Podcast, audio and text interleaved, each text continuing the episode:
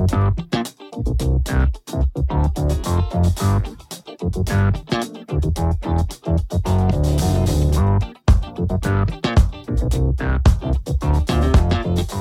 folks, and welcome to the Daily Ratings Podcast. It's a show where each week we'll sit down with Vincent Daly to get his thoughts on the latest movies he's been watching, both older films and new releases. And don't worry, there's no spoilers. Vince will give a brief review of the movie, share some thoughts, and of course, then rate the film. The daily ratings are always fair, honest, and most importantly, they're consistent. On today's show, Vince will be rating and reviewing Fast and the Furious 6, directed by Justin Lin, Furious 7 by James Wan, The Fate of the Furious by F. Gary Gray, F9 The Fast Saga by Justin Lin, and finally, newly released Fast 10, directed by Louis Leterrier. It's going to be a great show, folks, so stay tuned and enjoy.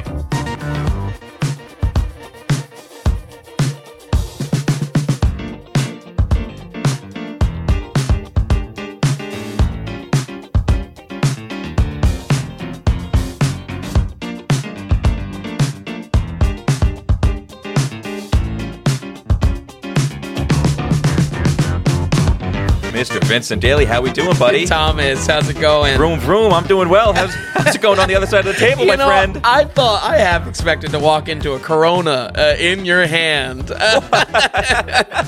handed me light, lime and all. You know, What are you talking about? What do you mean? Corona. They drink Corona in every every film. It's it's the it's Dom's thing. Oh, is it really? Oh yeah, yeah. Big big advertising. Didn't know the meme. Sorry. Didn't. um, okay. Another another big week for you. when we last recorded, you had watched seven. you Yeah. know, so here you had three more to knock off. Three more took took the entirety of the week to stomach down the three more. I'll tell you that much. Um, folks, if you want to get all caught up, listen to last week's Mm-hmm. special. It's uh, the fast movies one through five. We're Mm-hmm. going to handle six through ten now. Yeah, it's quite the journey that we're on. We're halfway through. yeah, yeah. If you want to, should we jump? Should we just jump right in, when, like where we last started? Any? Uh, no, not gonna. Any, opening housekeeping or- no? I, I guess I, I just wanted to say that I, I think now with the full ten under the belt, Mm, yes, was it worth? the whole idea. yeah, was it worth the whole idea of watching them? No, from the movie watching experience. Uh, so, folks at home, if you find you use the podcast as kind of a watching guide in any kind of functionality of it, uh, definitely not one to emulate like we do with the director studies or the writer studies. You know, this is not the one to you know read along with. But I will say, uh, especially for, I mean, almost it's fascinating, if only for Fast Ten it was very useful having the entire series under my belt because Oh, I could okay. just it was just so I mean it was honestly easy to call the coin on you know heads or tails is this good is this bad Okay. basically so okay, all right, very good. yeah with the entire series in the rear view Yeah, so, I mean, it's just funny. It's just like, hey, thank God I watched the nine films because it made judging the tenth really easy. yeah yeah that's, that's basically it Um, okay, so basically, so really, if you had to sit through all of the extended edition Lord of the Rings or watch all ten Fast and Furious, it's really a no-brainer for the two people in the world wondering if that's the case or not. right, right. Yeah, actually, very specific two people. You being one of them, uh, I would I would say begrudgingly, uh, yes, I, I could not disagree with that. I don't know why begrudgingly. I think, yeah, I mean, okay, all right. So let's go ahead. We are in 2013. This is Fast and Furious 6. We're coming off of Fast 5, both directed by Justin Lin. Yep. Uh, Justin Lin is all over this franchise, covering five of them total of the Uh, 10. four. Uh, yeah, but, had- but really the most pivotal ones. We had three last week and we have two today. oh, uh, you're right. Yeah, you're right. It's five. Fast That's five. uh, okay, Fast and Furious 6. They're, they're just pumping them out. I mean, 2013. yeah, it's it's it clockwork like every two years It's now. right when it was three years before. So Yep. okay, 2013, PG 13, two hours and ten minutes. Fast and Furious six. The human thumb is here, or back, I should say. How is it, Vin? How do we like it? For what it's worth, Fast and Furious Six is um, probably one of the best best stunt oriented ones of the whole franchise. Okay, which right. is, I mean, if you want to kind of boil it down to what are we here for, I, I I think that's probably a good at least fifty percent of why people are seeing this. You know how crazy the mayhem can be. Especially now, like post Fast Five. Bingo. That's what we're here for. Absolutely. We are an action movie now. Yeah, Not yeah. racing movie now. Absolutely, folks. Uh, we start off once again with Justin Lin being uh, this being his second to last film uh, before Fast Nine, but the restraints are gone as the success of making Fast Five, this fan-driven mayhem explosion, will now define all five later movies of the series to the point of nausea. Uh, the opening credits here reuses so much footage in place of a fun, you know, quick racing sequence. In fact, this whole movie is flashback city, actually, uh, further robbing previous films from importance. And uh, once again, I mean, I, I really had to eliminate uh, uh, expanded notes on this in almost every review, but just making up shit that did not happen the first time around in the films that they reference. Yeah, I mean, you know? couldn't. You were bringing this up left and right last week. Yeah, and, and honestly, I, I for these later films, I cut it out because I'm not just trying to repeat myself again and again, but just know that it, it never there. stops. Yeah, right. it, it never stops. The BS adding is there. Yeah. Don't blink twice because it took only two movies for Ros- Michelle Rodriguez to be back. Uh, a real ghost from Toretto's past. Uh, turns out this time around she has amnesia. Oh joy, my favorite, favorite writing trope. She is teamed up with a international bad guy named Shaw, and while Dom and crew could care less about him, he holds their girl Letty in the palm of his hand. The Rock then recruits the whole gang, or should I say family, to track her down. And boy, does the family stuff get just clocked up to 11 here. Uh, Yeah. As soon as I saw them pulling this amnesia card out of their ass, I just knew. I just knew we were going to get some shoveled emotional garbage in the writing, and it is here for sure because they got to save Letty. They got to they got to bring Right. Letty back in more than one way, and how do we do that? Then connect it to family. It's just uh, right. I, I will need to start. we got. We have to do a compilation or special on amnesia films. oh yeah, Like like Fifty First Dates, number one. oh. like all the way. I would love that. That's a great compilation. The curse of amnesia. right, right. to the point that I really doubt the actual medical. I mean, is amnesia real? I don't know. I, I feel like I'm being gaslit. Like, uh, uh, I will need to start mentioning it less and less. But the crew here, they are full on Interpol spies now. So you might be asking, why do we need cars then? Uh, well, it turns out the bad guys use cars too and have a new prototype that is basically a weaponized stunt ramp fused with a Formula One race car. And uh, I'll be honest, it's actually pretty cool. Oh, okay. All right. Um, adds to a lot of fun scenes where, I don't know, in a car scene, we talked about car destruction. Uh, and- Carfu. yeah, Carfu for sure. uh, I I don't know this this F one monstrosity race car. I don't know. I, I think it looks cool. It kind of has some play into the bad guy's heist, uh, and Kind of has its own character, its own identity a little bit. yeah, and it is a stunt machine. Like the idea of the car within the universe is to get cars out of the way by having them ramp off of it and driving right towards them Right. for the actual production of stunts, I feel like that is also a awesome enabler of of the stunts that put are put on the film. So this this F one kind of you know prototype uh, thing, Kind of cool. it was it was doing it for me. it's got you interested at least. Yeah, yeah, and maybe it's a little bit like the bad guy is a car as well. You know what I mean? So I don't know. No, I think that I think that kind of works. If you can play the cars off off themselves, Mm-hmm. boy, this is really just popping in my head now. Oh god. the best Fast and Furious movie, in fact, is Mad Max Fury Road. come, just taking just thinking about it now. Yeah, Furiosa. Yeah, Furious, everything's there. Wow, that's Yeah, what that yeah. that's what every Fast and Furious movie should be. Actually, Yeah. And we get Charlize Theron soon in the in, in the franchise. Well, because yeah, the cars are kind of taking their own character in and of itself, and they have their own personas, kind of. Yeah. Mm-hmm. That's cool. You know what I mean? That's cool. And if what you're doing with them, movie after movie, amps up, which what's shocking to me, kind of doing more research on these films and Mm. everything like that, is how it's not that they have to get better, but sometimes it's almost like there's not amping up. Like sometimes they're just like worse, the newer ones as you go. Mm, yeah, and, and yeah. that will you'll be the definitive Oh, teller of sure, that. But then sure. you know we were talking about Mission Impossible recently, and one thing you know is they're gonna get crazier and crazier. Mm-hmm. The stunts are gonna go crazy because Tom Cruise would love nothing to do but to die for a Yeah. movie. I think you know Yeah. what I mean. So it's at least. So true. with fast, that's it's almost like what they're trying to do, but it doesn't seem like that they're always hitting it. Yeah, I don't know if that, and I don't know if that holds at all. I'm kind of just looking at it from far away. Yeah, I, I think know? it's a great observation, and and for such a franchise that is trying to be the newer style Mission Impossible movies, why aren't the newer ones as they are crazier amped up? right. copying Mission, but which honestly, I mean, uh, we'll have to get to that when we cover all the Mission Impossibles. But I think there is a steady incline to all the Mission Impossibles getting better and better. Honestly, uh, there's more There's something to be said about that. care Yeah. put into the stunts and craziness. Uh, but uh, but yeah, no, I think I think Right, it's where, great where this, where naturally you would think it's going to get be- better and better, but it's always waffling. These, Mm-hmm. Yeah. these, it's just a weird, big old franchise. Yeah, Regardless, absolutely. that's good that at least in this one, these cars have their own persona. Some of the stunts look cool, and Yeah. the setup is there for you. Absolutely. Sorry, that was a long circle we just No, no.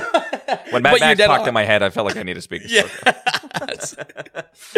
Folks, uh, we are making massive leaps in what our characters are capable of, uh, but admittedly, it's less of what we talked about in four, that kind of Batman syndrome.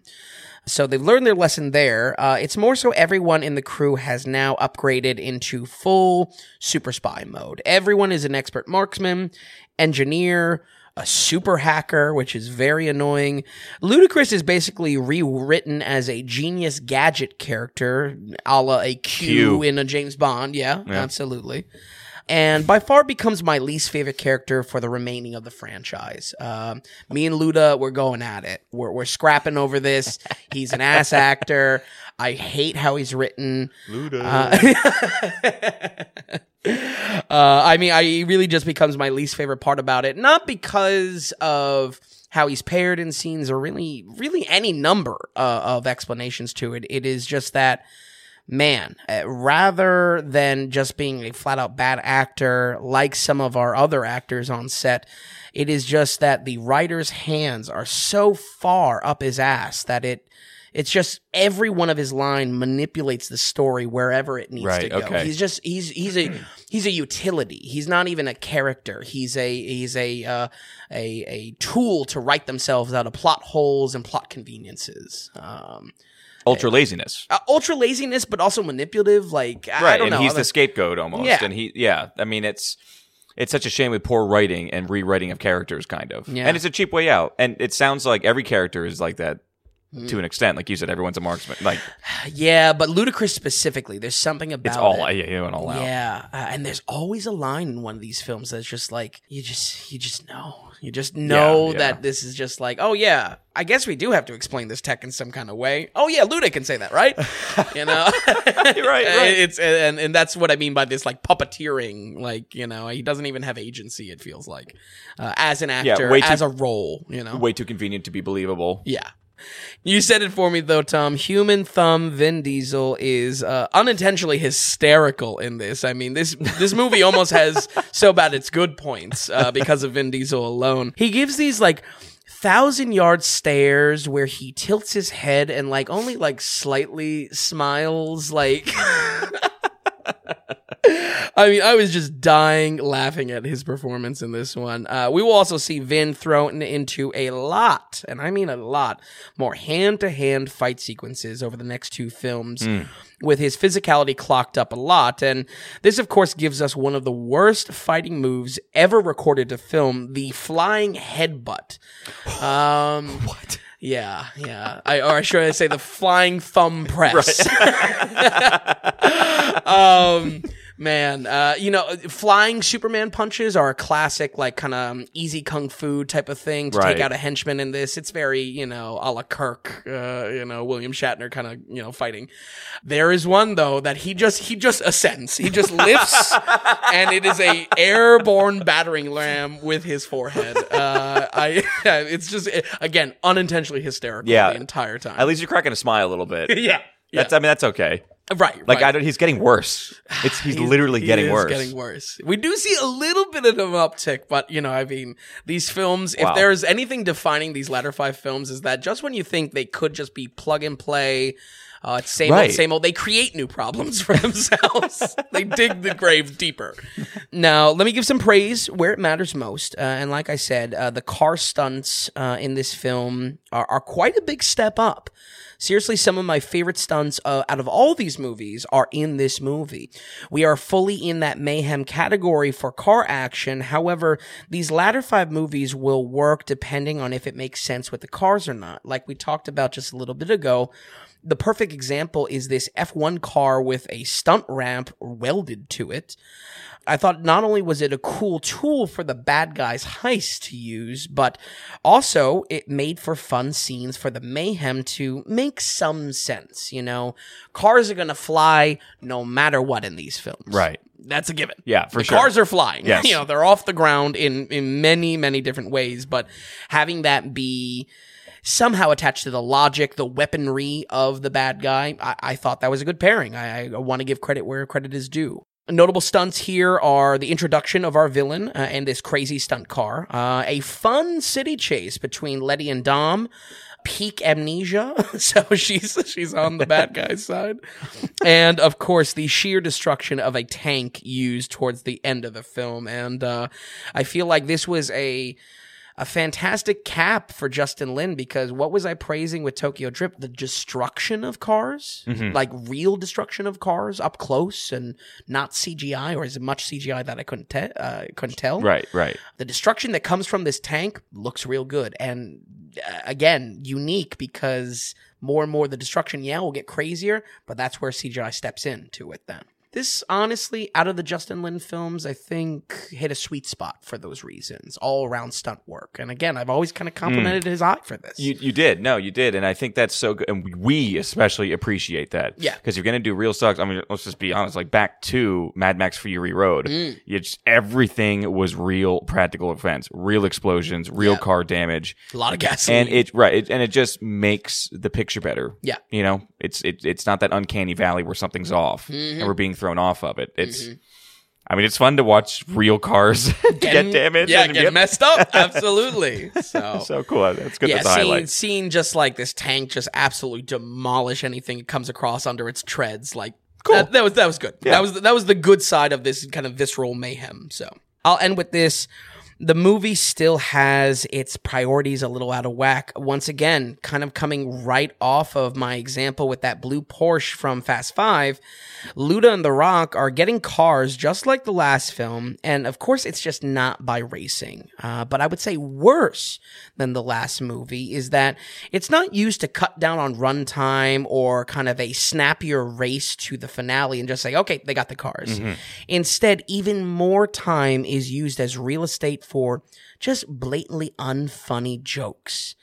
I mean, now it's not only are we skipping racing content, guess what? We're now skipping to get to jokes that are just like, uh, who is laughing at this? Yeah, you know. yeah. Let me tell you, if if a joke was to come out to come out of anyone in the crew, again, it's not Luda. So uh, it's just yet another flawless example of how racing or even cars themselves are, are lost in the focus. But I'm gonna have to start letting that go, honestly, because this uh, does not simply represents the series, and the series simply does not care anymore. Uh, we're gonna go ahead and give Fast and Furious Six a 58. 58. Okay, we are in that warm puddle again. That sh- shallow, slightly dirty puddle. Okay. That dripping oil, that oil pan. Okay. 56, you said? 56? No, 58. Oh, 58. I'm sorry.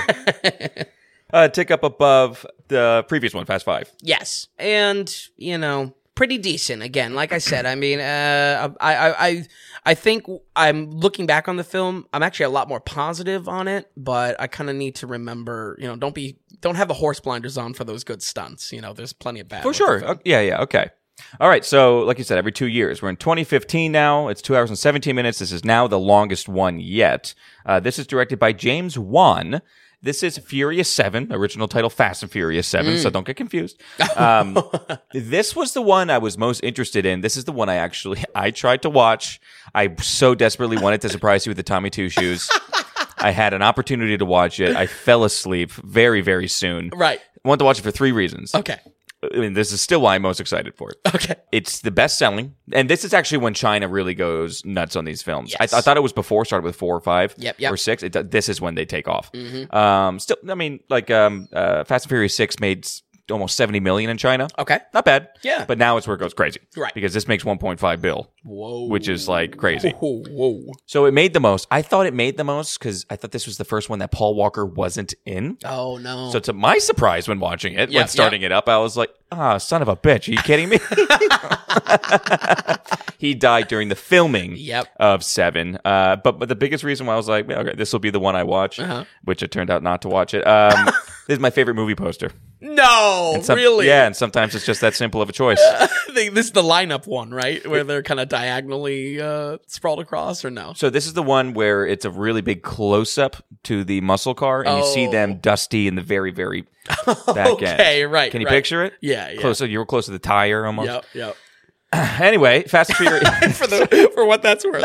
Best, we should have some rankings on on I- posters. I, I- can get behind some poster art. I did. They, they matter to me. Yeah, yeah. Uh, but anyway, really, when I checked out of this movie, it was almost immediately because out of nowhere, out of nowhere, uh, Vin Diesel is wielding a sledgehammer, and I oh yeah. broke out in laughter. I mean, I was literally laughing, and I was like, "This might be the best movie I've ever seen." I was like, "How does this suck this bad Yeah. when you're seven in?" I know. where, what? the- where is the learned? Like, yeah, yeah, where are the lessons? The- the- there's no takeaway. you so, okay, so Fast and Furious Seven. Just get into it, Vin. How'd you like it? That's so great. I also love that the context of all this is that you fell asleep almost immediately too. Like this thing rocked you to sleep, and it's supposed to be this like a, a hyper fueled, NOS fueled adventure. You know.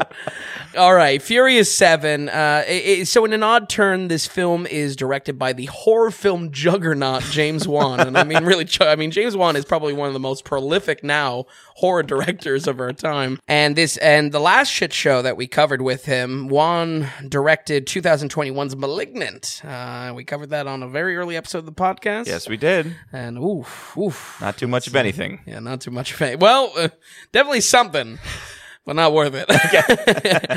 and of course, uh, his guiding hand is behind many productions from Blumhouse, uh, including the trendy trash M3GAN from earlier this year. So, Oh, he did that. oh yeah, well, produced. Ah, okay, Um, right. And, and that's that's you know, I mean, this guy is all over horror oh, franchises. ooh, new name, Schlock Jock. Ooh, Just a director that peddles out schlock in the industry. industry man that peddles out schlock. The thing is, I want to respect Wan. Uh, he That's is he makes franchises. Like he is a a king as far as getting something electric and just making Yeah, money. with well, it. like I said, this has made 1.5 billion. I'm not going to say it does. Mm. Maybe we don't know. Maybe we're schlock. maybe, yeah, maybe we are. Furious 7 is much like 4 into 5. This movie picks up directly after 6, with the bad guys' brothers picking up the pieces. Shaw's brother was a decent villain uh, in the last film, but now we have the transporter himself under the same name, Jason Statham. Uh, honestly, this will of course play into the rivalry with The Rock's character, giving us the spin off action film Hobbs and Shaw in 2019. That spin off acting was a way for The Rock as well to continue with the franchise despite some serious drama on set with nearly all of the cast as well. So, kind of in a kind of a Oh, really? some uh, interesting production story. I personally don't really want to comment on all the drama of it, but it is kind of some some juicy stuff if you're into it. Okay. So, I, I'm actually surprised. I didn't know about that. Oh, I yeah. was surprised because I, I remember like the f- the actual real like family table they were sitting around soon after Paul Walker died. Mm. Yep, yep. And it was like it all seemed like everyone was chummy with each other. Yeah. Mm-hmm. It could have been early on, and maybe th- things didn't go south at that point. Sure. I, I, uh, not to even choose sides. I mean, I let me be very clear. I do not give a damn. R- of course. Uh, but uh, I, I could imagine The Rock being such a big personality coming into this, and Hobbs being honestly an electric character on screen in all one all all of these films. Right. I could imagine, you know, the cast having a fight or flight response and saying, "Oh, are we getting replaced? You know, are we getting A Bit of an out?" ego thing too. Sure, I- absolutely. if anything, only only the ego. Yeah. Do you know if it was like because Vin Diesel is like helming this now? Was it almost Uh, was it, was it them two going at it? Absolutely, but but really, all the cast kind of picking sides, from what I understand. So, Weird. Okay. yeah. Interesting. But uh, that really is. Compl- I, I can't stress enough, though, and, and I'll probably have to state this for can I any further drama coming to mind. I know the Flash. We're gonna have to talk about why Ezra Miller's not in behind bars, but Right. You know, there. I, think that's entirely separate from the criticism. You know what I mean? Right. When we start our gossip podcast, that'll be that, that's the Yeah. juicy stuff. We'll save it for that. Daily ratings after hours. yeah. yeah. Folks, we are smack dab back in Super Spy territory, this time after a MacGuffin called God's Eye, uh, an Orwellian nightmare device that can track anyone on the planet by hacking cameras. This introduces a new crew member, Ramsey, played by uh, Nathalie Emmanuel. I believe she's from uh, Game of Thrones. And that will unlock the tech in these movies to be near limitless. I mean, if we didn't have the excuse already by super hacker Ludacris, uh, guess what? We now have a real hacker paired up with them. So uh, it's it's it's limitless. I mean, there's there's there's nothing that these films don't touch on as techno babble and garbage. So, Kurt Russell is also brought in by the morally gray character Mister Nobody to lead the gang on their mission. And while it may not be an outright terrible performance, uh, Kurt just isn't doing a great job here in the role. I think it's very plug and play for Kurt. Okay. Uh, and I hate to say that because I, I, I honestly like Kurt Russell a lot more in his later career. A lot, Yeah, I mean- like a Hateful Eight kind of thing, you know, those type of roles. late you even liked um in Guardians of the Galaxy 2? Yeah. You kind of like like the character? Absolutely. Yeah. Absolutely. So, unfortunately, just he wasn't doing it for me Okay. here. Uh, despite how you know rule of cool the uh, Mister Nobody. I mean, by the name alone, kind of tries to operate by. He's just trying to be this like black ops. Type Yeah, guy. yeah. Uh, this gives our plot to recover lost tech in Dubai, and while Shaw hunts Dom and crew down for some extra tension by complicating things. Uh, by complicating things, it's usually by initiating some sort of action sequence. Besides Statham being an actor I like, action sequences with him all kind of sucked. Now, luckily, this will not be the case for very long. Uh, Okay. as we go on later in the films, action sequences, as far as like hand to hand fight kind of choreography, do get a little bit better. Okay. Uh, anytime he meets up with Dom, the two of them drive directly into each other, crashing like Hot Wheels. Like a child Like- like- playing like- Hot Wheels, yeah. like that is their move. Like it's it's on site. it is on site. They are like playing chicken, and they neither of them let up, and they just crash into each other. then that proceeds with them getting out and having a fist fight. This happens, I believe, three times in the film. Uh, so it looks incredibly dumb, and uh, I don't know who thought that looked cool. I, I, I, I, I just it's it's it's beyond me. I would say also nearly nearly all gunfights are very weightless, being a low point among further split of action sequences. You know, before we had kind of a split of like, all right, it's car mayhem, it's racing, it's kung fu. Carfu maybe falling into kung fu, but Right. now gunfights are in there as well uh, as as distinctly different type of action sequences, and it's not a priority for the franchise. It's certainly not a, a highlight for Wan's directing. Mm-hmm, Uh, it just further further splits uh, our focus on you know, how the action feels and what actually works on screen. Right. It's just you know? mediocrity. Yeah. Uh, also, we get possibly the worst choreographed fight sequence in the whole franchise with dual wielding wrenches and sword fighting between Statham. this might have been It what sa- you saw uh, before you nodded off. No, no. it was very early on. Okay. Yeah, okay. Vin Diesel was in a um was in a cemetery wielding a Oh, sledgehammer. right, Out of right. nowhere. Bursted out laughing. And I said, This is what the movie is. Okay. I see. Okay, I, it illuminated for you. Okay, so sword fighting? Yeah, uh, basically there there's a fight sequence that uh, they they just are clashing wrenches, and it's just it's it's just real bad. Yeah. it's re- I mean it, it, I can't even like you know I I- I've seen a lot of commentary online be like oh you, can you believe that bro? uh, and I, I listen. I don't think it looks cool. Like I could get behind it and, and be hype around it, but I don't think it looks cool. You know, I think it fails. Yeah, way. just hearing about them and going through them all, it's very much like, okay, new film, here's a bunch of boxes, let's check. Because Yep. people like this. Right. People love look at John Wick. People love gun gunfighting. Sure, sure. But when it's a when it's a crap Yeah. gunfight, Yep. gunfighting sucks, you know what I mean? You're checking boxes, but uh, just like I just said, it's mediocrity Yeah, at its yeah. finest is what it and, seems and it like. goes back. I, f- I forget which one I commented commented on. It might have been four or five, but uh, the kind of parasitic nature of these films to grab whatever is trending, Whatever's and- sexy at the time. Yep. Exactly. Hmm, okay. And basically eat its eat, eat its leftovers. You know what I mean? Yeah. Um. So. Let's talk about Paul Walker. Uh, uh, you know, Paul Walker has a big plot thread of here kind of being a new dad. Uh, however, this film, he goes missing in action. Uh, I want to say, much like we covered with Black Panther 2, I respect the hell out of any team that has to pivot mid production because of a death. Sure. Um, no less a leading role. You know what I mean? I feel like until this point, you can really see Walker as a co-lead, and in the early films, he was the lead. You know, Vin was the was the co-lead. No, for sure, for sure. Yeah. I mean, he, he's the guide. yeah, He's uh, the backbone of the movie, I would say. right, right. But I can't help but feel this creates a blind spot for critics to praise the film more than they normally would. It's of course unfortunate that he died, no less at the hands of another driver, but the scenes that are edited in to fill his his missing role are just very very messy CGI. Now, admittedly, there is an impressive process behind filling in the scenes that he couldn't. Uh, it is a blend of of, of his uh, own footage, a body double, uh, his real life brothers, and also a voice actor all mixed together to be stitched. So, you know, for production standpoint, I feel like we've commented a lot on production type of appreciation for this whole franchise. I'll give some points, but I don't think it looks great in in, in the end result. Okay. and was a distraction for me the whole film figuring out when the CGI Frankenstein's monster was on screen or not. Uh, and at best, it's probably only on par with the type of Disney style CGI monsters mhm. that we saw in like Rogue One, you know, the Star Wars movie. Yep, absolutely. So, Okay. that's at its best.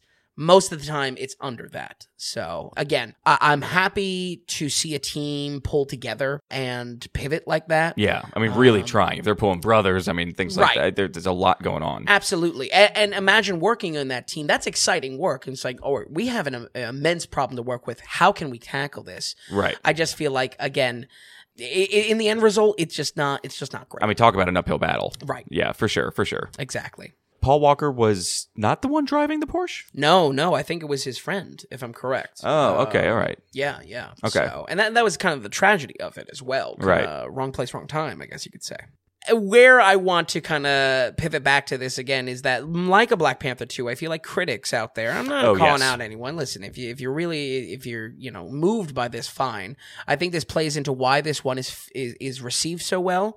I think maybe from the budget, or not the budget, but the, the profit standpoint, why this one is probably, you said, Yeah. the most successful. Yes. I feel like there is a it is the the goodbye letter, the send off for Paul Walker as well. Uh, Uh, without question. Yeah. Without question, you can be very sure that this got bumped up so much on so many sites by critics because they felt like they had to or because. Right. they were doing that thing. It, it's like there's literally no question. right, right. So hopefully, and, and why I go so much into the explanation of my kind of rationale and how I see the production and how I see the result is to kind of explain that like I'm not just trying to shit on Paul Walker. Uh, I'm not just trying to shit on this movie, No, regardless uh, of the attempt there. You know what I mean? 100%. Yeah. Yeah. No no worries there. So, Vin, Mr. Potato Head Diesel, uh, might be worse than ever uh, with a lot of the script on his shoulders. Uh, and let me tell you, Vin is just not bringing it, especially in the secret spy, Interpol type settings. Uh, after he's recruited by Mr. Nobody, he gets a bit more commanding in his tone, but eh, this kind of street kid demeanor will always be out of place. You know, he's walking in a hangar, he's commanding people. It's just like, it's not the character. Yeah. And Vin's not doing a good job to represent that, uh, that, you know, implied growth for the character. he also introduces a new tactic for Dom getting out of situations, which is just driving off a cliff with his car. you know, I if that if that's the if that's your signature move, you know, hey, if that's the you know the new technique, good, but we see him use it a lot uh, moving forward, and it does not help the argument uh, that these characters are invincible and there's no stakes behind Right, anything. right, you right. know, when he's just willing to just drive, Drive off, off a, a cliff, cliff. and just hey, we crash if we crash. You know, he gets out and all right, on to another car build. So. Uh, I would say the racing is about on par for the previous entry, but uh, an odd praise is actually in editing as a huge improvement. Uh, much more stylish in cuts and in presenting the cars, kind of, if you will, prestige type of edits of cars. Uh, really, I, I wouldn't bring it up as praise, but we will see the editing being a blemish for Fast 10. So I didn't really cut this note because. I mean, I, I, I noticed it enough to say, wow, this this is a pretty slick looking movie. you Okay. know? It makes a Um, big difference. Absolutely. Absolutely. Uh, notable stunts is an early race day with Letty, uh, still suffering from amnesia, and Dom trying to connect with her. But that's about it. Uh, however, we have the inclusion of bad stunts this first time around. The airplane drop sequence is just god awful uh, and played so comedically as well and, and so distinctly not funny. I don't know who laughs at this. Uh, and a very stupid passenger swap mid drift with two cars, which is just like, all right, I mean, okay, all right. Uh, but other than that, that is about it. What I have to say for Fast Seven, we're gonna go ahead and give Furious Seven a thirty-four. Ooh, wow. Yeah, worth That's the low. shut eye. That's Tom. low. Was the shut eye. Okay, good, good. Wow, that's I wasn't expecting that. Yeah, I Just of really didn't success- enjoy this one. It makes sense. Yeah. Wow. Huh. And I, fe- you look online, and it, you know, I mean, it's it's not monumental, but it's like you know, high sixties, mm-hmm. yada yada, you know, They're highest still doing it a favor. They're doing Yeah, it a favor. Exactly. Yeah. Exactly. So I, you know, I mean, I, I'm just being real with it, and more so than anything, really. I mean, I, I just think uh, Statham's inclusion was wasted space. Later on, he'll get a little bit better, but like I was Man, excited I- to it- see him, right. and then nothing. You know. I don't understand how seven, eight, nine. I can understand if it gets repetitive and Right. like, here's another one, mm-hmm. 50, 60%. But the fact that like this is a 30, that's bad. Yeah. It's like, what are y'all doing? I think I think Fury Seven is a very you know, bad movie. not quite as bad. You gave 33 to the fourth film. The fourth one Yeah. was terrible. Yeah. Yeah. Yeah. But okay, all right. Well, let's just keep on going. This is The Fate of the Furious here, otherwise known as F8. This came out in 20, in 2017. Um, it's two hours and 16 minutes, Vin. Let's kind of get into it. We're full, uh, no Paul Walker, so Vin Diesel is really having it now. Yeah. So uh, let's just get into it. F8, how do we like it? Uh, well, folks, it uh, it's not the worst movie by a long shot. In fact, it might be my favorite out of the later five, but it has the very worst title of them all: Fate. Eight Fate. I It's mean, bad. Yeah, I mean, that's literally what they're the going Furious, for. Yeah. Yep. I mean, it's missing the eight, replacing the A in in Fate. Uh, th- that's how close we are. Right. the- it's, it's just so dumb. And does this follow? Do we pick up things right after the events of Seven or no? Is this starting Um, a new. It's yeah, maybe a little bit of its new identity. Yeah. because I see what they're trying to do with some of the um with some of the titles Mm-hmm. because now it makes sense. They should have just made it F eight Yeah. Or F eight, the Fate of the Furious, because Yep. it's actually just called the Fate of the Furious. Sure, sure. You have F eight because the next one is F 9 mm-hmm. the saga or whatever. And then it should just be F10 or F- FX. Which it is. It's F ten. So Yep. like, why is this the Fate? Of, that's what the names are horrendous. I know. I So you're know. putting this up for worst title. worst title. Yeah, that's my vote for worst title. Not worst movie though. Okay, all right. but you're right. This kind of goes back to your comment of like, aren't these like mini trilogies? This is Charlize's kind of mini trilogy going into all the way to Fast 10 Mm, right, So- of course. Yep.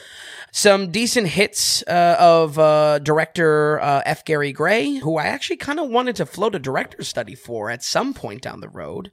He directed Friday, Set It Off, and the Italian Job remake. But honestly, I backed off of that idea some time ago for the director's study because his later career is very commercial. Alongside of this, we have Men in Black International, and, and that's really where I stayed away. So Okay. the fate of Fast 8 is that the writers reach into the hat and pull out another cliche. The crew is officially on call at this point for interview Interpol. like they can't even turn jobs down now. They're just they're just working for it. Right. You know, at any point they need a car, they're getting called. But um, the Fast Gang is thrown a serious curveball this time, or should I say cue ball, because Vin Diesel is the bad guy. oh no! Yes, believe it or not, in the endless soap opera writing of the series, they haven't pulled this card yet of the main character turning bad. Um, this unites the team together of unlikely allies, all working to all working together to find out why Toretto, of all people, would turn his back on family. Uh, that's our setup there for Fate of the Furious. Charlize Theron is a mastermind behind all of this, and she plays one cold-hearted bitch. Uh, I, I really gotta say, she gets some cool points for just being unflinchingly evil in this. Um, Okay. I'm not a huge fan of her, specifically some lines. Uh, in Nine, there's a very cringy Star Wars conversation that she's a part of. I don't even want to get into it. Those are the worst. I think her character works uh, just because she's just she's basically being like Atomic Blonde. She's ba- it's she's just cool. She's being a cool bitch. Charlize, yeah, and she's absolutely. hot. She's been hot for like 30 years now. It's like, it works. You've always had a soft spot for Charlize. She's too. cool. Well, don't Yeah. forget, you know what her first major acting job was? What? That thing you do. I'm not even joking. Oh man, Big it to comes Hanks. yeah, it comes to haunt me yet again. I can't escape it. Uh, just the right amount of intelligence and steely attitude that is needed to sell the cool factor for her, and nowhere does it dip into annoying. So full credit. I think it was a it was a cool villain to have. Um, eh, have her having her be super evil is worth it because it actually brings out some rage in Dom, being an emotion that Vin Diesel can actually portray on screen Mhm, right. being angry, uh, showing rage, uh, and uh, and having Dom turn into this evil version of himself. I mean, yes, very campy, but kind of just works. You know what I mean? And it Sure. works a lot more than other what other movies try to juggle here. So. I think this is far better motivation for the plot than any of the other times the team has been brought together for another mission with the feds.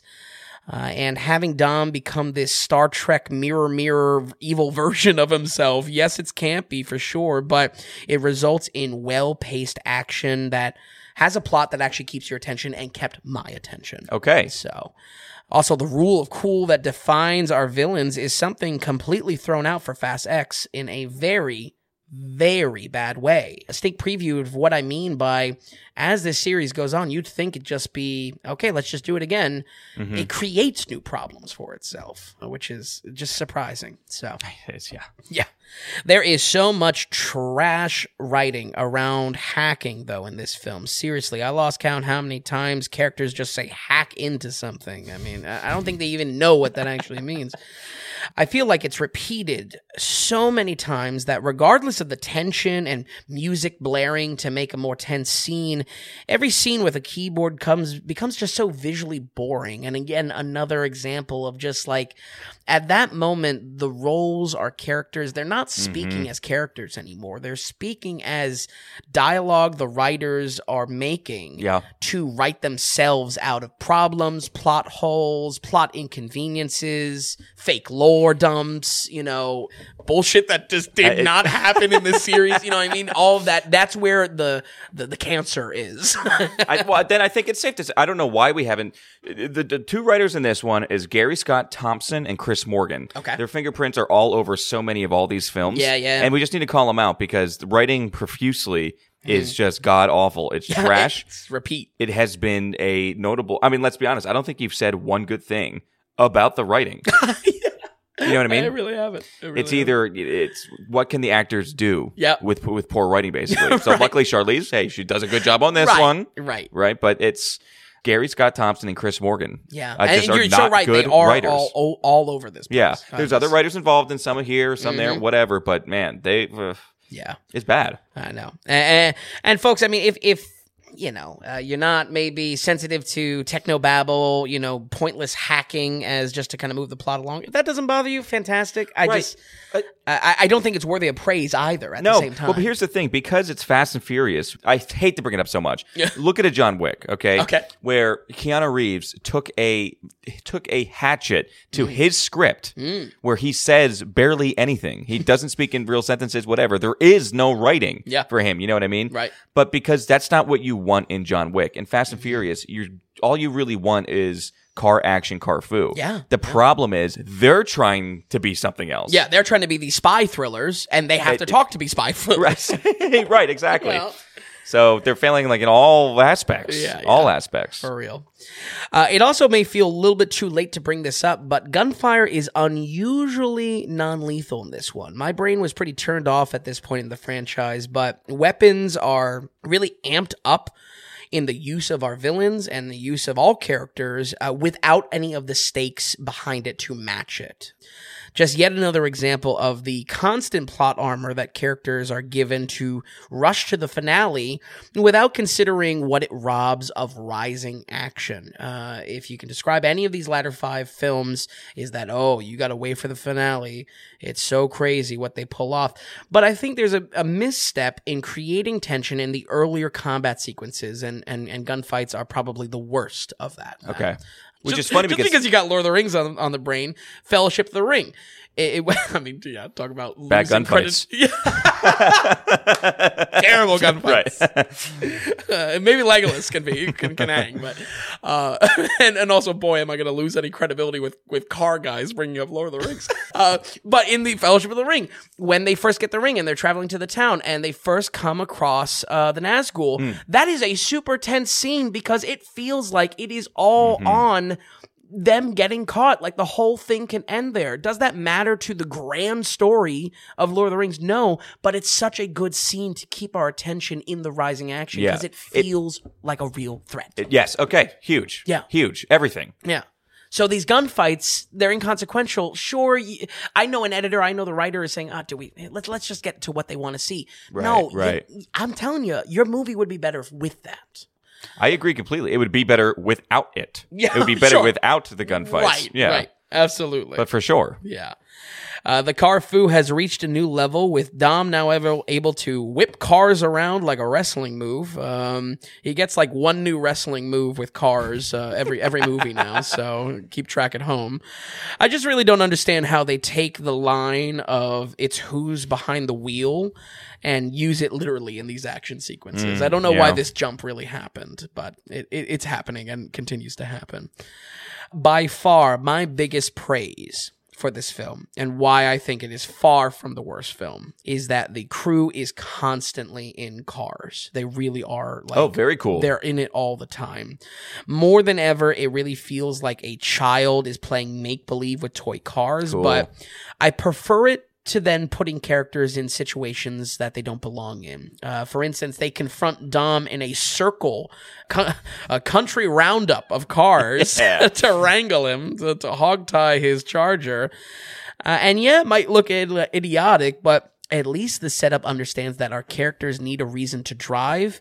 Otherwise, no reason will come in the whirlwind of spy schlock. You need to make these moments. That's and- why. And that's why we're here. That's Yeah. why. We, that's why we think we're supposed to be there. Sure. You know sure. what I mean? The movies are something else now, Yeah, but yeah. that's cool. Yeah. Be an idiot as long as you're in the cars. Right, like lo- do stupid stuff. Right, and it, I, I, I speak to the the diehard fans of the of these movies. Isn't it all about? Oh, can you believe what they're driving this time? Oh, they got a they got a new, you know, this is a brand Right. new car. This is a super car. You know, what I mean, the variety of what they drive is exotic. You know, uh, uh, Roman gets you know, uh, you know, uh, the newest Lambo or something like that. Right. I feel like that as well. It's like. The less they drive, the less there's an opportunity for just kind of like visual fun like that, you know? Absolutely. Absolutely. Notable stunts here are the intro race in Cuba, which is legitimately great. I actually loved that sequence in Cuba. I thought it was awesome. Uh, they're also driving old cars too, which Of course. That's cool. yeah. Yeah. really cool. And a remote control car sequence in New York, which is just a, a, a lot of fun, honestly. Uh, I'll end with saying this The Rock has some of the best action sequences with Jason Statham and are flat out awesome here. A total night and day coming from Statham's role going up against Dom in in the previous film. The jailbreak sequence between the two of them is a fantastic fight sequence and has fantastic fight choreography Okay. after coming off the last two to four films, uh, this was a revitalizing breath of fresh air, folks. Single handedly, uh, these action sequences made me want to check out Hobbs and Shaw, which I think is a huge win. And uh, considering my usual reaction to these films is researching shock therapy to erase my memory of them afterwards, uh, we're going to give The Fate of the Furious a 59. Wow. Okay. All right. Pretty good. One notch above six, I guess. Still puddle. Woo, boy. Yeah. Okay. We're going to call this, uh, for now, going on, we are in the Fast and Furious zone or something like We'll have to name this something. right. Very good. So, Fate of the Furious, 59%. But still, as we say, the upper 50s, we're getting into, this is all right. Yeah. It's okay. There's definitely notable qualities to Yeah. it. There's definitely not good qualities to it. all right. Let's keep it moving here. We might be running long a little bit here. Yep. Chatty Cathy today. Original title F9, but nope, they had to change it to F9, The Fast Saga. this is contention for me for worst title out of all of them. really? Wow. I was always to understand a trilogy is three movies and a saga is six. Oh, that's why the original six Star Wars I was considered or was heard was called the Star Wars saga. Yep. I always thought saga was 6 Mhm. Or the Skywalker saga. Yep. This is the ninth film. This is F9, The Fast Saga. Uh, yeah, okay. Uh, Vin, uh, it's two hours and 23 minutes. How did we like it? Uh, We're the- getting into pretty lengthy stuff now. Yeah, absolutely. Uh, the king is back in his throne. Justin Lin is back directing for the last time. Just when you think uh, this series couldn't pull off any more tropes from soap operas, we scour more of Dom's past for ghosts and find his long lost brother. Oh, joy. I mean, really, really feels like a soap opera at this point. Yep. This, of course, brings in the latest buff dude on the rise in Hollywood at the time, John Cena. Now, folks, um, I know I'm late to this one, but can we please just take a moment to discuss the absurdity of this? As a rule of thumb in the series, Vin Diesel's nationality and background has been intentionally obscure, but John Cena and Vin Diesel as brothers? Like, huh? That's what I kept on saying out loud. I went, huh? Trying to make myself laugh. Have you give, have you given a thought of who would make sense as Vin Diesel's no, brother? uh, don't don't write this. Don't write this story. Uh, because it's boy, so. oh I mean, uh, I hate to say it. It's just it's so predictable as well. Mm. Where it goes with this like brother type of long lost brother writing. I mean, man, yeah, man, it feels like I'm in like um like right. an old '60s show or something. they are like hitting that. everyone they can. Yeah, every man. single trope. It's bad. Now, this gives us a lot of flashback material, and I will say honestly, I didn't mind the younger actors playing earlier versions of these characters. If anything, it was cool seeing the original crew from Fast 1 as younger characters, so a little bit of an enjoyment. Kind of fun. Yeah. But I'm telling you, folks, it is smokescreen for idiotic casting because these younger actors look like actual brothers to trick the eye into accepting the impossible. The impossible being John Cena and Vin Diesel being brothers, blood related. John Cena being younger. That's that's the big elephant in the room. Justin Lin returning also means we scrape the barrel on character callbacks. And not to leave his ugly stepchild behind, we finally get our Tokyo Drift characters added into the gang. Wonderful. Yeah, so you guessed it. Hank Hill and Twinkie, are back, back once again. the actual structure of the story introduces a lot of plotline juggling, which is unfortunately a trend that continues into Fast X. It certainly makes it feel like a hopping around spy action movie, but there are just too many at once and it makes it a mess. You have all at once the Dom Solo story, uh, the flashbacks to the past, uh, Girl Squad following leads, Luda and Tyrese funny duo handling the Tokyo Drift reunion. It's all too much. Uh, Yeah. it feels broken up. Uh, I mean, listen, folks, for blockbuster films, I can get behind some back at the ranch style storytelling. You know, don't get me wrong. I love I love Empire Strikes Back too. You know, I get it. It's it's a good format, but this shit is just taking a perfectly fine story and uh, making it borderline dyslexic. Yeah, like it is intentionally mixing things up too much to create. Uh, I think a perceived kind of pacing or rhythm, and it's just it's not there. Okay. Gotcha.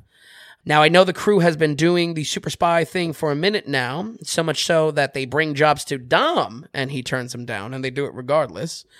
But very early in a scene with Roman just shows how far we have slipped into shit writing. No joke, Tom. We get a scene with 14 dudes with rifles around him, soldiers uh, with rifles around them. Okay. They have all of them the higher ground on this man. And Roman spins around shooting an AK 47, killing absolutely everyone without a scratch. like, I'm sorry. I- i- if, if this was a good action sequence in your eyes, we're gonna need to spend some time watching some good action films. I think I'm gonna have to open some open office hours that I I meet with people and say, all right, listen, I I get it, uh, but let's let's maybe let's maybe go somewhere else with your time.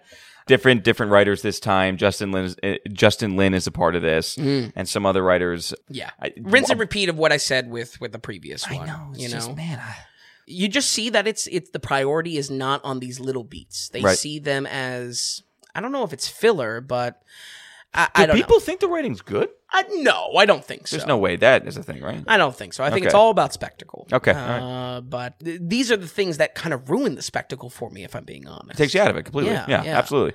The Carfu is more outrageous than ever, uh, which I feel like I'm saying constantly now. Dom literally Spider-Man swings with a car at one point. I, I, I don't know. Uh, notable stunts are an early minefield race, which is pretty cool. Actually, the flashback drag race with Dom and his bro. Uh, I thought that was a great scene and captured some of like a fast one magic. Okay, I- cool. credit to Justin Lin for kind of recapturing that. And a super fun sequence with a big magnet truck, which I'm sure you know if you've seen the film. Oddly enough, I would say if you somehow have seen Fast 10 before this, I feel this movie lays down yet another template change for the franchise, uh, mainly in the structure of juggling Interesting. six plus plus plots before we converge for the finale. The saga. Uh, the, the saga. okay, makes sense now. I'm fine. Is it six? Or did you just say six? No, six. No, no, six plot lines. Okay, Uh, it's, it's the fast saga. I'm fine with it now. right. Okay. Uh, all right. All right. but Genius uh, writing. Yeah, but uh, as we'll chat about in a few moments, I think um, uh, this further change is for the worst. We're gonna go ahead and give Fast. Ni- I'm sorry, F nine, the Fast Saga, a forty six. 46. Okay. All right. Yeah. A tick low below third worst one so far. Mm. And I would say I didn't realize that this was maybe kicking off something else. So if you really are starting fresh with it or something like that, maybe you can start here and then watch 10. Maybe, maybe, and and maybe that's a gauge instead of tackling the whole franchise that this movie is making your stomach churn. Then that's the cutoff. Like, don't go any further. And Maybe Right. that's that's evidence to go back to But see if it's worth it. Right. And but just as far as storyline as well, again, I always thought 8, 9, and 10 paired. But not really because 8 really takes a different type of thing with Dom Bad Guy. Yeah, but it's all Charlize as like the. Oh, you that's true yeah, too. she's kind of Oh. like um.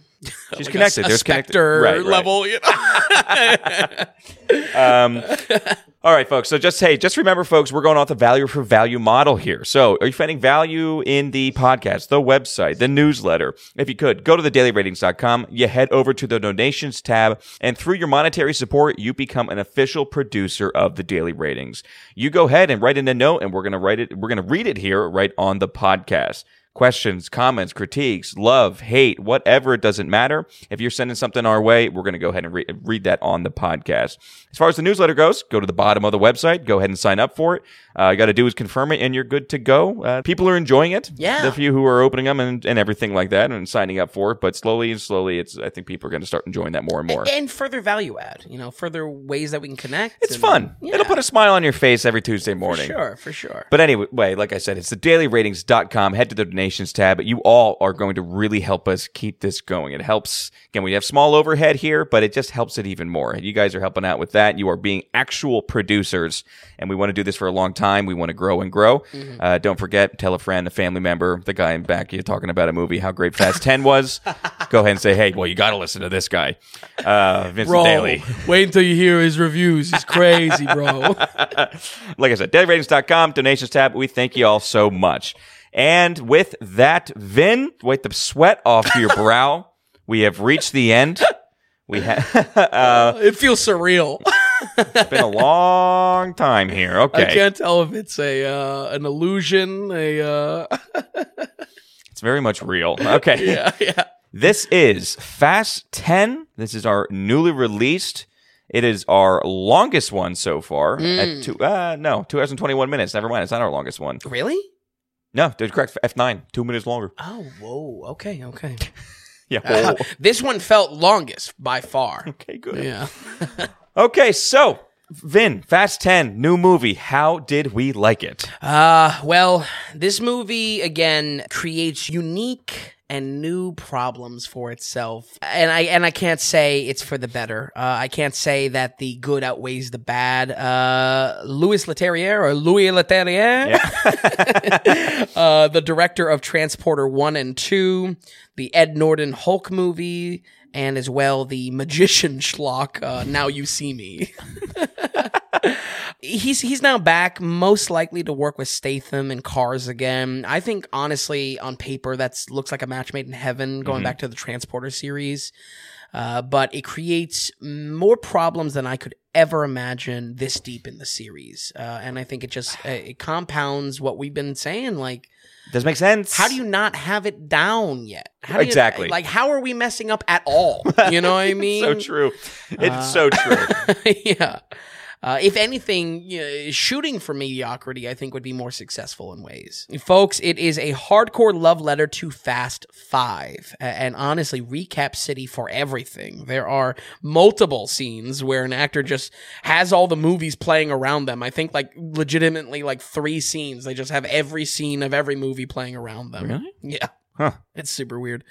Uh, more more kind of tech garbage. And maybe this will be useful because there are literally 10 of these movies. Most of them are mediocre to bad. So I personally found this Recap City annoying. No, hey, may- maybe it's going to be useful for someone literally jumping into Fast Five or, or these latter movies only. Yeah, So, and it should be. said- I mean, that makes sense. That hey, you have Fast Five. Now we have Fast 10. Fa- Ten. We're going to be playing with that. We're going to be having a good mm-hmm. time. It's probably Super Avengers time as well. Yeah. because Fast Five is what really launched it. Also, because of that, it was getting so critically praised and the fans loved it. Mm-hmm. You were not quite on that train. yeah. Now I gave it a 55. So if you look at these, it's it's on the higher end. Of, right, I guess, uh, but you know what I mean. It wasn't. Uh, it didn't punch like it was maybe supposed to. Right, So here we are back at it touted again. as the best Exactly, of the series. yeah. So, and I think that legacy of best of the series is exactly why they're scraping the barrel for you know its flashback content and you know where they're pulling Yeah, from. yeah. So, uh, they're trying to, as weird as it, weird as it sounds, muster nostalgia for a series that's been running this long. long. Mm-hmm. So. I have to get some production critiques out of the way, though, folks, folks, before we go into some of the further rough spots of this film. This movie is edited by a toddler. There are so, so many fade to black transitions put in front of cuts. I, I thought my brain was losing oxygen and I was I was blacking out in, in, in moments. it was I'm telling you, it looks terrible. It's like it's like a high school's first editing production. Um, Man, it just that's really surprising. yeah, uh, I checked. They are the using different guys. Oh, for the editors. Yeah, the, a lot of the same editors in like the first five actually Uh-huh. that we covered. Now it's starting to be a little bit more sporadic. Oh, okay, yeah, interesting. so it's not like we do have different guys coming in. Yeah, but uh, let me tell you, this this is where I went back to the um uh the Justin uh the uh, not the Justin Wan uh the James Justin- Wan Oh, yeah, yeah. uh, directed one because I was like, man, the editing's good here, and how is it not by ten? You know what I mean? They They've have more money. in. Uh, oh, three hundred and forty million dollar budget. Three hundred and forty million. That is and what, what what's kind of shocking is that F eight, second most successful, made one point two billion. Oh, okay. And then uh, Fate of the Furious or F 9 drops big time, Mm-hmm. Oh, seven hundred and something million. Interesting. Interesting. So now it's like, well, it's the tenth one. Let's just throw an. It's almost an extra hundred million dollars from the budget from nine to ten. yeah, yeah, that's crazy. Three hundred and forty is absurd. Yeah. yeah, and I guess that's not going into the editing. Right, right. Uh, it- it's real bad, and like I said, just just rookie moves all over the place uh, for this. I've never really brought up ADR, added audio lines in post production, uh, before as a critique. Uh, this is not something I really have to critique because usually ADR lines are for like lower kind of you know B list, C list type of movies that they're coming in because it's a sloppy production when they're making it and they have to kind of scrap it together in post production. But there uh, is a mind blowing amount of these ADR lines, and it is so so no- noticeable, very sloppy. Anytime a character character's mouth was not shown what they were directly speaking. They are you you hear them speaking in a sound booth, and I can't help but feel Oh that this is my also like. You're kidding me. like uh, studio notes as well to shift around easy lines into whatever plays best best with test audiences. okay, that's one. That's pathetic. Yeah.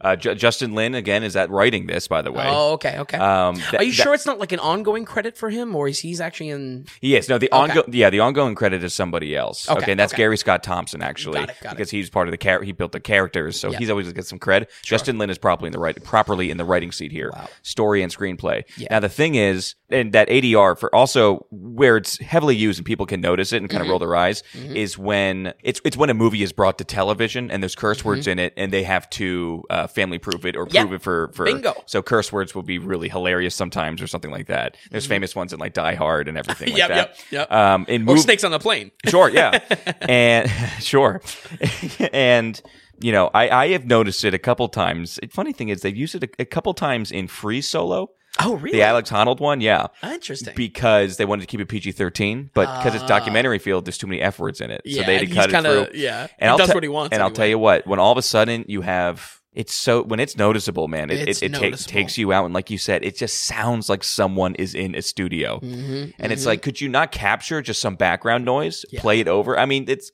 three hundred and forty million dollars, Right. You should have audio engineers out out the wazoo. I, I, I'm telling you, uh, it, it it sounds like they're in a sound booth. It's noticeable. If you don't notice it specifically, there's a sequence where Dom turns his back and walks towards the kid. In like, uh, I think the shot has is of the the stairwell in his house, and I'm telling you, I mean, it was it was seriously seriously worse than than than when they had to compensate for Paul Walker dying. I feel like they did a better job trying to cover up things with tech then, uh, and no reason to cover up now. And this Uh, is film ten. yeah, yeah. Film ten. So, uh, if, if folks, if that if that's more production nitpick, if that doesn't matter to you, uh, what I would say is that if you plan to see Fast Ten, maybe try to keep an eye out for it because I feel like it was really just such a cut and dry, uh, cut and dry example of just bad ADR and bad post production Right. tricks. Yeah. Uh, that um, I don't know. Uh, write in if you think I'm If you had to count it, because yeah, we, we've spent some time on it, but if you had to count how many, countless. no. Uh, but at a certain point, I wrote down the note and then I was moving on. Okay, right. you know. So, but enough of that. Let's let's chat about the scraps of story that Fast X is uh, cobbled together from. Once again, a ghost from Dom's past creeps out of the shadows to take a shot at the king. This time, it is the son of the Brazilian crime lord from Fast Five, played by Aquaman Jason Momoa. Dom and crew are painted to be international criminals once again, forcing them on the run. But a lot is covered in that because once again we have this multi-story juggling. Uh, yet again, we get Dom having a personal story. We get Letty now having a solo story. We get the rest of the crew scrambling to find purpose to exist at all in the story. um, we get a much deeper story with the Feds and Interpol plot line. And we get finally John Cena playing this comedy uncle now. Like, what? the thing is, like, it kind of works as scenes, but it's just such whiplash among all of it. It's Yeah. just like, oh my god, it's like it's like going to a buffet and putting literally everything on the plate. like, oh my god, nauseous. this is obviously a self-inflicted wound by the growing cast of characters that never die because of their plot, plot armor, but once again is just impossibly sloppy in presentation. Uh, and boy, is this one family overload because uh, why are all these characters trying to give a damn in the first place? It's because of family. So, you know, we, we hit the mark. Hopefully, for the last time, I'll have to say Techno Babble for many, many reviews, maybe all year. I really hope. Uh, the script is almost nauseating. Uh, Ludacris genuinely just needs to stop talking at this point. he says he says a line with like a micro emitter, gamma wave. Like, oh my god, it was just like, please, please. The lines aren't even given enough room to breathe because they're obviously meant to be nothing, but now are rushed through with this sloppy editing showing its ugly face again. Uh, Uh, so it kind of quickly spotlights how nonsensical they are in the first place. Uh, once again, slipping into a worst area. I haven't talked about trimming the fat on runtime for the entire franchise. I know I'm very proud of myself, folks. I didn't say trim the fat once, but seriously, separating the crew gives them nothing to do. I feel like all of the main auxiliary crew are left hanging in the wind, especially now that Letty is further giving a solo story, with Dom now having a solo story. Ugh. Their involvement is distinctly pointless throughout the whole runtime, and honestly, with this new two hours 30 or just shy cap, uh, we could have really cut them out altogether and probably made a much stronger film. I feel like. Oh, wow. Okay, I feel sure. like it's it's it's so pointless that if we cut them out entirely and just say, "Yeah, the crew's elsewhere," we're kind of focusing just on Dom this time. Um, you can almost understand it. I, I think it would be like significantly better. wow. Yeah. I mean, no, that makes sense though. Yeah, Slim it, trim it, absolutely. and be there what works. Yeah. yeah. exactly. If anything, the, the, the old standby, get to the finale, get get to the action. So, reprising his role as Spy Kids One Thumb Monster, Vin Diesel is showing some surprising emotion actually here, as to my disbelief, far from the worst part of the movie. Uh, so we have a happy ending. No, We have a yeah. Well, we have it, our bookends yeah. Because in one Oh, right, right. you didn't hate his acting and was Yeah. actually okay. And in this one, it could be a positive note. It's kind of all right. Uh, I would maybe give him some more praise in this department if it wasn't so drastically off balance with our villain. Tonally, all of our villains so far, and I mean like in every one of these movies, have just operated on rule of cool. Uh, they're evil people. They like doing evil things. They maybe got some world domination goals, and Vin has simply had to match that in his own way, in his own family themed, uh, you know, way. Uh, but Vin has to contend with much more than he can handle this time around. Buckle in, folks. Jason Momoa. This performance is truly, truly awful, and may be the series' first outright horrible villain. This is what I mean. This was not a problem for nine goddamn movies. Wow. And not that they were like unbelievably electric. Right. But they weren't terrible. But they weren't bad. They were just villains. I can't say I'm surprised. Mm. I, I, I really don't like Jason Momoa. Oh, I- I really? re- yeah, yeah. I mean, not that I'm defending no, no, no, for not. sure. But yeah, I've never been a fan. I just don't think he has it. Yeah. You know? Yeah. Uh, I mean, this is just a colossal, and I mean it, folks, a colossal amount of hammy, over the top acting that it becomes beyond annoying. He dresses like a genie. He twirls and conducts explosions while they go off with his hands. Uh, he calls Toretto pet names like Dommy Boy. What? And worst of all, this manic Joker energy is just so woefully mismatched with with a crew with every single air actor that is in no way in a position to try or can match that energy. They they haven't been trained to match that energy. Right, right. They've only matched other villains with just amping up their cool family theme let me tell you, this this this manic energy is just such a a mismatch because it leaves them just slack jawed and mm. without any wit to combat him with. I would, in a nutshell, describe Momoa's performance as half Batman Joker, half Nick Cage and Face Off. wow. That's how hammy we're talking. wow. Okay. Maybe maybe portion leaning to Nick Cage Face Off. It was something about him conducting uh, explosions. you know, yeah, Jason Momoa is, you want him to be, he's supposed to be just super cool. right? Or Whereas what- tough guy. Yeah, you want to be, yeah. We'll see with Aquaman coming up later in the year. Okay. Yeah. Uh, and and and listen, folks. While this may tempt some of you hearing that description of just such over the topness in Momoa's performance, this movie is a train wreck. I assure you, it is all just cringe. Uh, the byproduct of this manic, witty writing that he has and performance mostly is that none of the characters can hang with it. Dom Toretto, most of all. Uh, so while Momoa is dancing around on screen, he not only looks like an idiot, the other characters are brought down by it because they feel like slack-jawed morons not able to sling comebacks back at him. They're not empowered by this acting. Momoa has sunk this entire thing in, in, in like the most selfish way possible. Like if if someone is meant to be cool, give it to your main people.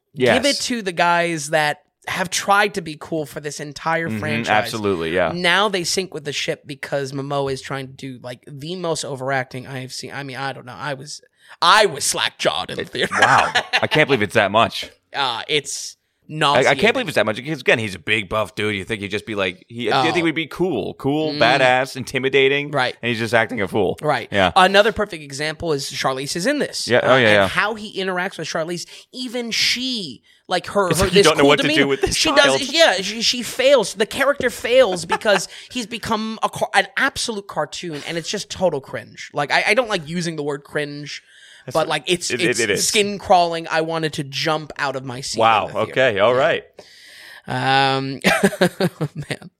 But th- I mean that that's really the heart of it, folks. Uh, i- i it's Momoa sinks the ship, uh, and and and has collateral damage. You know, there's collateral damage usually in these car stunts. Yep. You know, they never talk about the collateral damage of bystanders getting wrapped up in, in the, the sheer mayhem. Uh, the collateral damage this time is on the actor level, Hmm. uh, and Momoa, Momoa is is almost solely to blame. Um, I hate to not have many stunts notes for this, um, and this far into the movies, but honestly, I, I, I, I think I might have been numb at this point. uh, we'll talk about notable stunts. There is a bomb ball in Rome uh, that is basically a shout out to Fast Five, which is pretty cool. Uh, a lot of cool destruction, and Rome is an interesting kind of racing city as well. And where would we be without new Carfu wrestling move from Dom? Uh, this time he grapples multiple helicopters from the seat of his charger to whip them around in some sort of weaponized way. Uh, I can't make it up. Folks, this was flat out a bad movie, but honestly got worse. There is an absolute garbage cliffhanger ending to this. Oh, Yeah. I mean, you teased it last week. You were like, They're "Oh, talking. oh, 11 is happening. Yeah. And very And they're potentially talking 12. Uh, 12. Yeah. And uh, you know, I don't know. I, I I don't really have to comment on cliffhangers so much uh, or too much on for the podcast, but it's seriously unsatisfyingly early of a cutoff for the finale. Oh, Um, okay. Just to push Fast Just, Eleven. yep. Okay. I feel like even fans might get a little pissed at this because it's it's like such a cliffhanger. yeah. Okay. It sucks because so much of the film was juggling all these characters for such little to be accomplished in the plot to begin with to then end with no satisfaction to the plot Right. then it's all set up and no payoff and even without that the movie fla- failed in such a new and uniquely bad way it really feels like the end for a different reason uh, but we all know the wheels are on the wagon for a little bit longer and maybe my nightmare is that the NOS will never run out. We're gonna go ahead and give Fast X. Get ready Here for we go. A 31. Wow. Oh, whoa. It's the worst. Without a doubt. Wow. Without a doubt in my Woo! What a way to end. yeah. Wow, For that, makes, real. that makes me very happy. Yeah. you gotta flush out the low numbers. wow. Wow. Okay. so we have three in the 30s. I love that that, that gets the, the poetic. Yeah, I like it. uh, by the way, that bomb ball scene, Yeah. that was in the, and I, I put again, like I, I talked about it last week. I posted again in the newsletter where Mm-hmm. that's what's there's B roll and behind the scenes footage of that's those scenes being filmed. Oh, So okay. cool to see an actual fiery ball Yeah, being sure. down. Yeah, and actually Sure. going through a van and everything Yeah, like that, yeah, yeah. causing some co- commotion. Like that, that was kind of cool. It's the mayhem. So check it out if you want there on, on the newsletter. Absolutely. But uh, other than that, uh, okay, Vin, 31. Shocking. Shocking. Truly shocking. Yeah. I wasn't expecting it because, again, I just figured, okay, we're in the 10th one. The action is just going to be so cool or awesome, you know, but Right, more budget than ever, uh, Uh-huh, more uh-huh. callbacks than ever. Uh, but I, I think it really just boils down to that cliffhanger ending. It's it's distinctly unsatisfying. this is unbelievable. Thank you so much for watching Oh, all these stop. and doing this. Listen, like I said from the uh, the beginning of last episode, um, surprisingly easy watches. I mean, as much as uh, it's a lot of shitting on it, it's Right, they're action films. you know, it's it's you know trying to put into words why it's so bad. it's uh, it, it was easy watches. the funny thing is, is uh, in the beginning, we didn't talk about this last week. In the beginning of kind of you watching these, didn't you send me an article where the production company was going to pay someone a thousand dollars to sit down and watch all of them. Yeah, a little bit of a clickbait article going around, but uh, yeah, specifically they wanted to count how many car wrecks were in all of them, and I, I wasn't keeping track of that. okay, I, I had enough work to do for whatever scam company gonna send me a thousand bucks in gift cards. Or So, so how do we want to? do So we'll go down through all ten scores here. Sure. Do you want to start with worst to best, best to worst? Let's do best to worst. Okay, so best of worst was okay. I got my sheets here. through the Scout, yeah, notes. my scouting report here. Uh, best to worst, best too fast, Yeah. too furious. Say it. Notably, the worst as far as like most. Oh, yeah. fan- yes. Okay. The history of it is uh, critically panned. okay. So sixty-three percent is as high as the franchise goes. Sixty-three We should just end the episode there. Too fast, too furious. In second place, we have the Fate of the Furious, Yeah, yeah. number 8 with a fifty-nine percent. A tick below, we have Fast and Furious Six with a fifty-eight percent. Then where do we go from there? We have Fast Five with Yep. a fifty-five percent. Yep. Then we get, of course, uh, we get the very first one, the the Fast and the Furious with the fifty-one.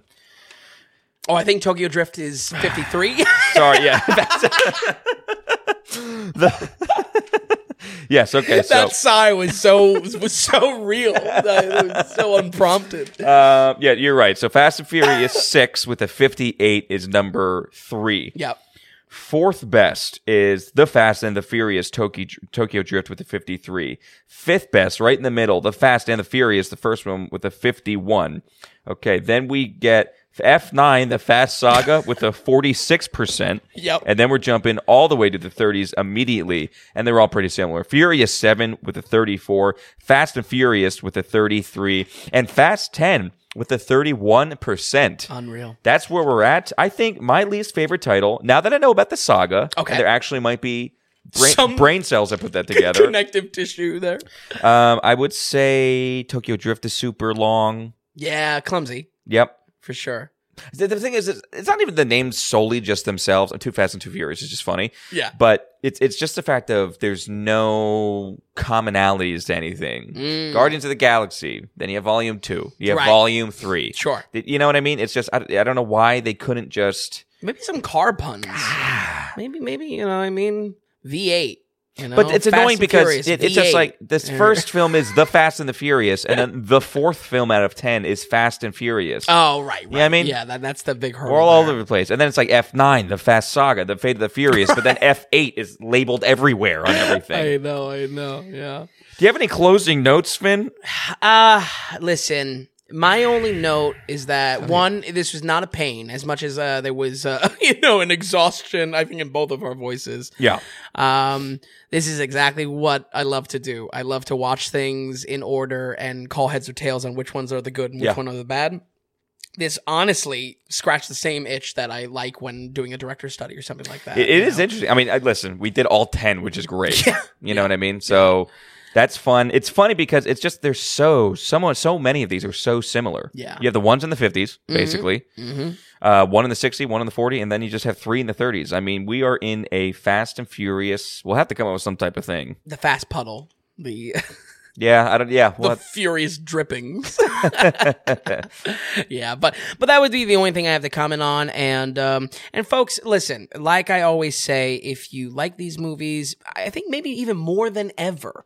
These movies are meant to be popcorn. I, I, I don't see a problem in liking these movies, despite maybe my, my comments with the action sequence uh, in the one. But uh, let me tell you, I mean, I, I just think for me, as as as much as they try to go for a cool factor, there's much cooler, there's much slicker around, and maybe we can get to that. Uh, for a long time, um, I haven't brought it up in a while, but I was thinking about doing some sort of special on racing films through the decades, Right. Uh, and trying to see what makes and call heads or tails and what makes an actually good racing sequence. You know, this definitely helped with that. Oh, for so better or worse. That still might, that still might come, or maybe we'll sprinkle them in there Yeah, throughout. who knows? Yeah. Who knows? Yeah. All right, Vin. Very good. Yeah. Back next week, kind of with just back to normal, just a bunch of different movies. Yeah. Yeah. And um, hopefully you can pick some that you've been looking forward to, something like that. Some, Right, some of the right. old ones, just Yeah. something for you, Vin. Thank you so much for for for watching these, sitting down, taking notes to them, stopping by here, and uh, being with us for a little bit, folks. Thank you so much for listening. And I'll just run down these five again here. We have Fast and Furious Six with the 58, Furious Seven with the 34, The Fate of the Furious with the 59. F9, the Fast Saga with a 46, and finally, Fast 10 with the 31%. Folks, thank you so much for listening, and we'll see you next week on the Daily Ratings Podcast.